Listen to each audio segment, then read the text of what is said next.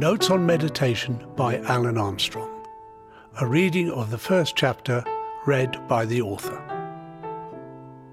The word meditation has been in circulation forever, so it would seem.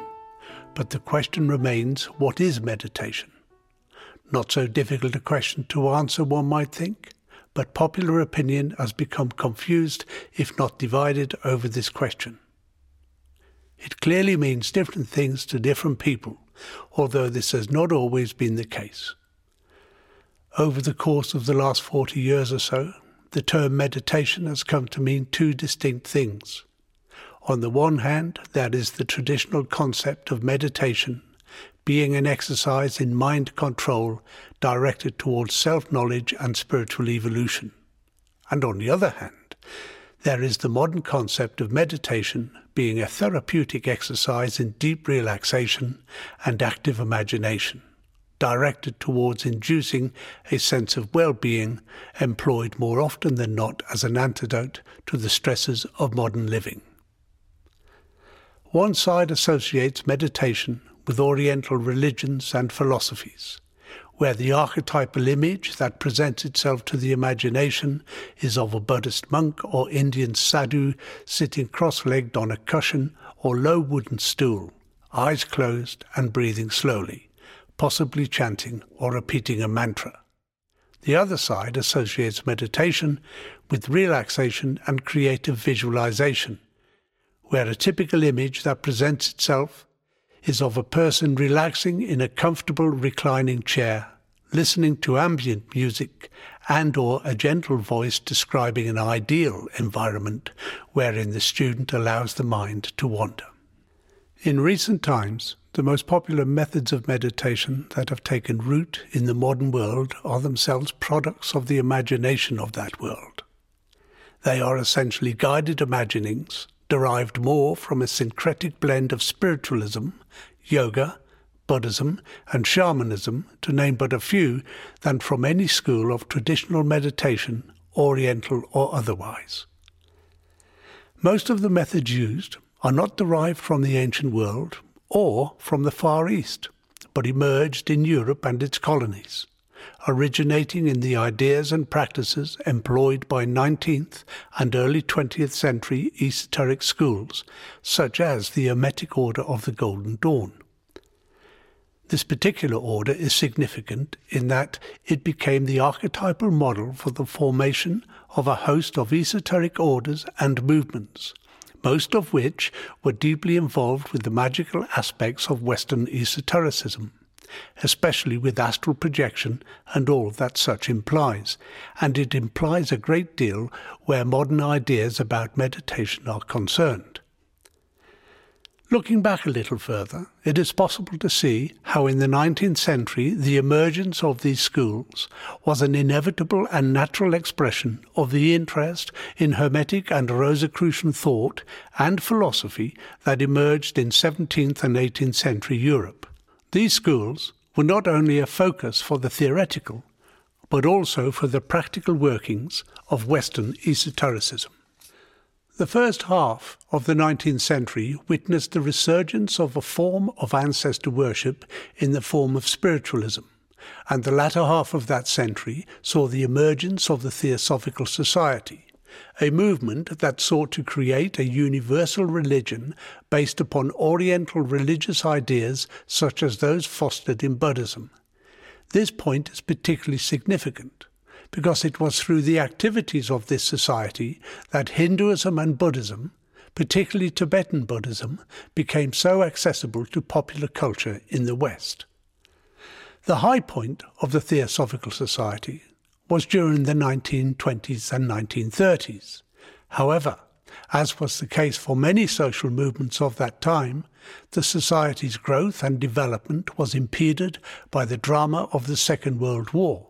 Curiously, as the world began its slow recovery from the effects of that dreadful war, public interest in the Theosophical Society began to fade a paradoxical, if not ironic, turn of events, because it was at this time that popular interest in Hindu systems of yoga and meditation, nurtured by the Theosophical Society, began to grow in popularity.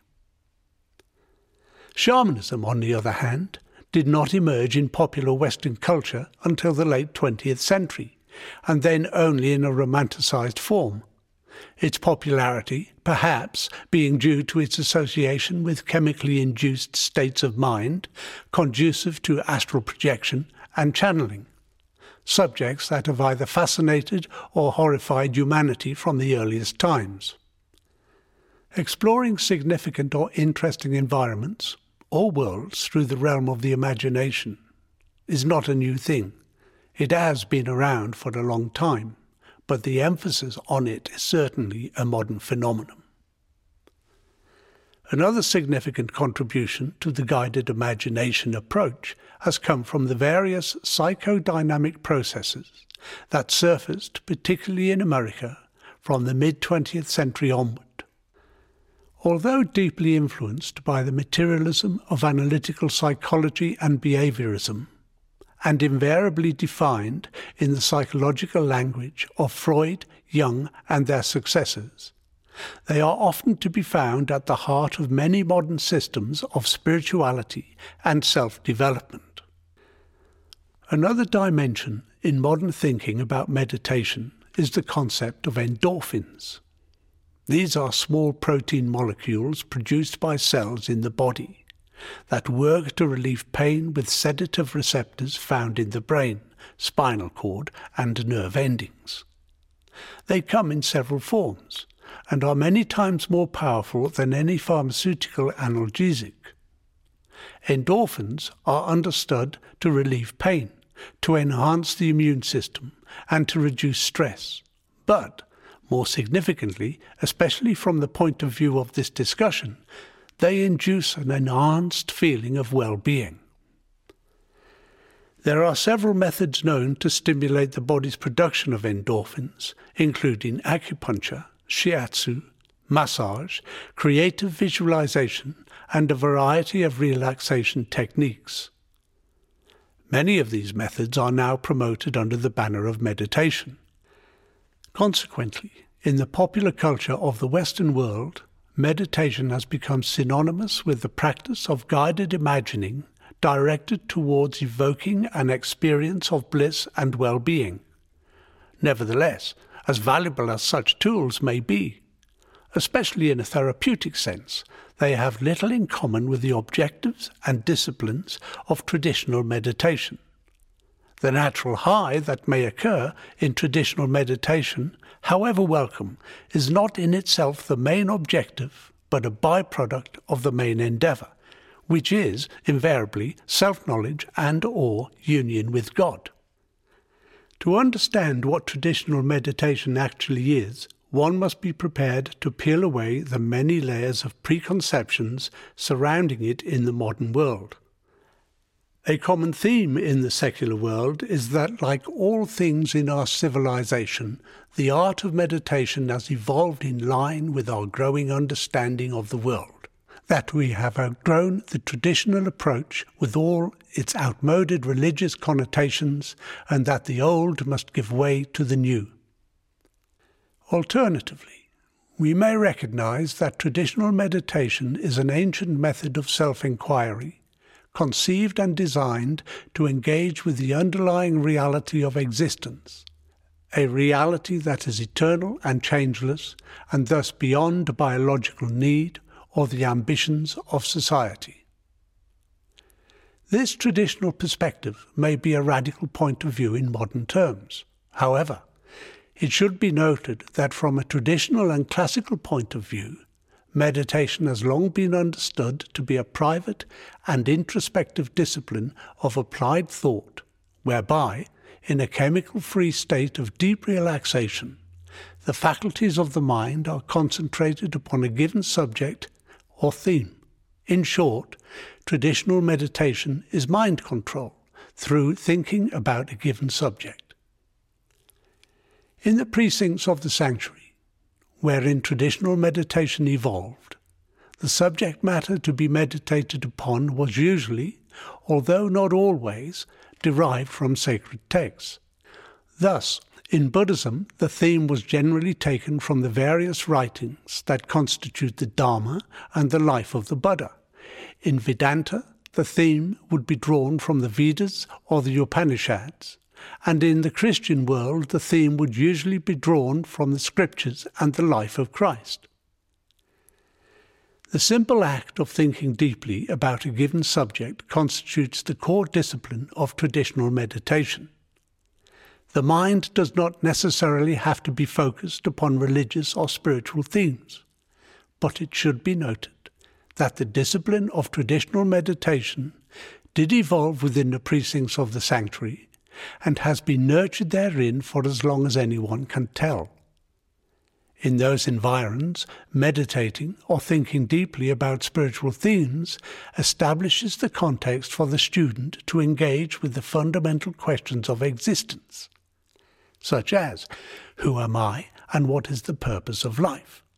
It begins as an exercise in reasoning, but gradually becomes an inward journey of self knowledge where reason, being inadequate to the task, is displaced by intuition. It is a discipline that is initially difficult to learn, but once learned has surprising and often sublime results. An interesting feature of the sacred texts of the world is that they have many levels of meaning embedded within them. From the earliest times, symbols, metaphors, and allegories were widely employed by those who created these texts. Such devices may not serve those who chose to look at them as literal or mythical accounts of the distant past, but for those who approach them with an open mind. Symbols, metaphors, and allegories often serve as keys to the spiritual wisdom and understanding contained therein. Spiritual teachings are often presented in the form of stories or myths. Indeed, the Bible may be seen as a collection of such stories, stories that many accept as true historical accounts. Whether historically true or not, the sacred texts do conceal great spiritual truths that were clearly thought too profound for the spiritually naive, and many subtleties were employed in maintaining and safeguarding them their composition being designed in such a way that they could be discussed and interpreted on different levels, depending on the level of understanding of the student, each giving a different or deeper insight to the story. Philo Judaeus, who lived in the Egyptian city of Alexandria during the first century, wrote extensively about the allegorical interpretation of Scripture. Much later, Moses de Leon, who lived during the late 13th century, likened the scriptures to a nut with a shell of literal meaning to the outside and an essential mystical meaning within. He summed up his understanding of this in the word pardes, which means garden or paradise, alluding to an illumined mind. The word is a cipher concealing an esoteric understanding of existence. Each consonant of this word refers to a method of extrapolating meaning. Thus, P represents the literal meaning, R represents the allegorical meaning, particularly in the moral sense, D represents the metaphorical meaning, particularly in the symbolic sense, and S stands for the mystical meaning. Arthur Edward Waite, a celebrated English mystic of the late 19th and early 20th centuries, describing the same thing, said that P equals the literal, R the symbolic, D the allegorical, and finally S equals the mystical sense. Over the last century, many different systems of traditional meditation have emerged, many of which are based on the premise that the discursive activities of the mind may be brought to a standstill by focusing the attention on one subject to the exclusion of all others, thereby revealing the true and permanent reality underpinning all things. Although this premise is essentially true, a common mistake is made by some of those engaging in traditional meditation in assuming that one should avoid trying to think when meditating. But trying not to think is like trying not to breathe, almost impossible. The truth is, and it is a truth that has long been understood in the precincts of the sanctuary, that there is a point in the cycle of meditation when the discursive activities of the mind pause or cease, an event that may be facilitated by focusing the attention on one subject. But it is a place one arrives at, not a place one starts from. To focus on the breath is a means of stilling the biochemistry of the body, thereby slowing down the mental and emotional activities of the mind. It is the first stage of meditation and has been universally employed in this manner for as long as any can tell. To concentrate the mind on a significant concept or idea is the second stage, although both may be initiated simultaneously. In the schools wherein spiritual development is the primary objective, the focal point of concentration is usually the scriptures, to which the wandering attention is always returned. However, this activity, no matter how rewarding it may be in terms of inspiration, is not the ultimate objective. Meditation is not an endless path of cerebral activity, nor is it an endless state of emptiness. Like all things in the natural world, there is a cycle of activity which the traditional schools have come to understand and to which they adhere.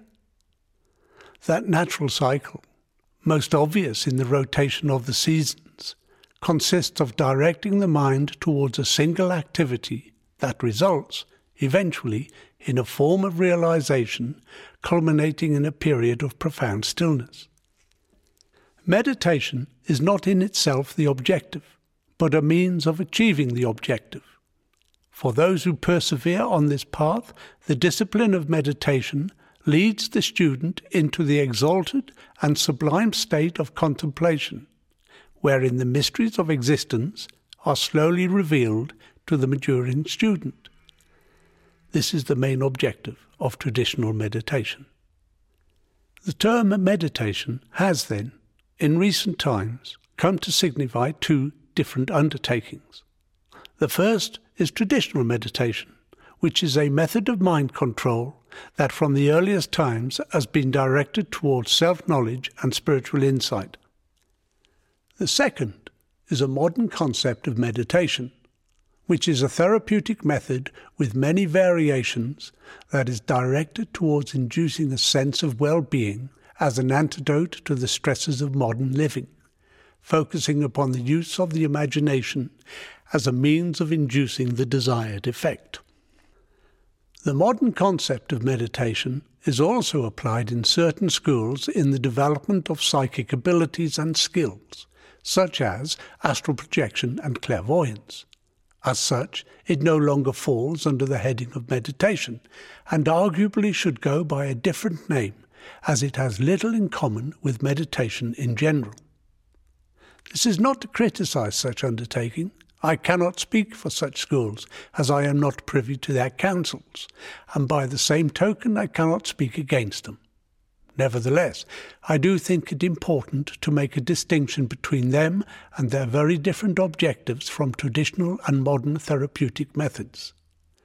Traditional meditation, with its focus on mind control and self knowledge, is fundamentally different from the majority of modern meditational systems, which are therapeutic in nature and focused upon creative imagination. And both of these differ from the psychically dynamic processes presented in certain schools as meditation. If there is any confusion in making a distinction between them, it must inevitably rest in the fact that although they all share certain ideas and processes in common, the objectives and application of such processes vary greatly. Consequently, the student who seeks union with the divine will be better served following the path of traditional meditation in whatever school they are led to. Alternatively, the student who is looking for respite from the stresses and strains of the world will be better served undertaking a modern method involving creative imagination, etc. Those who are called to the magical arts will, inevitably, gravitate to the school most suitable to their temperament. Finally, it remains for me to say that the following pages contain information and exercises that may be useful to students interested in all of the aforementioned types of meditation. Thank you.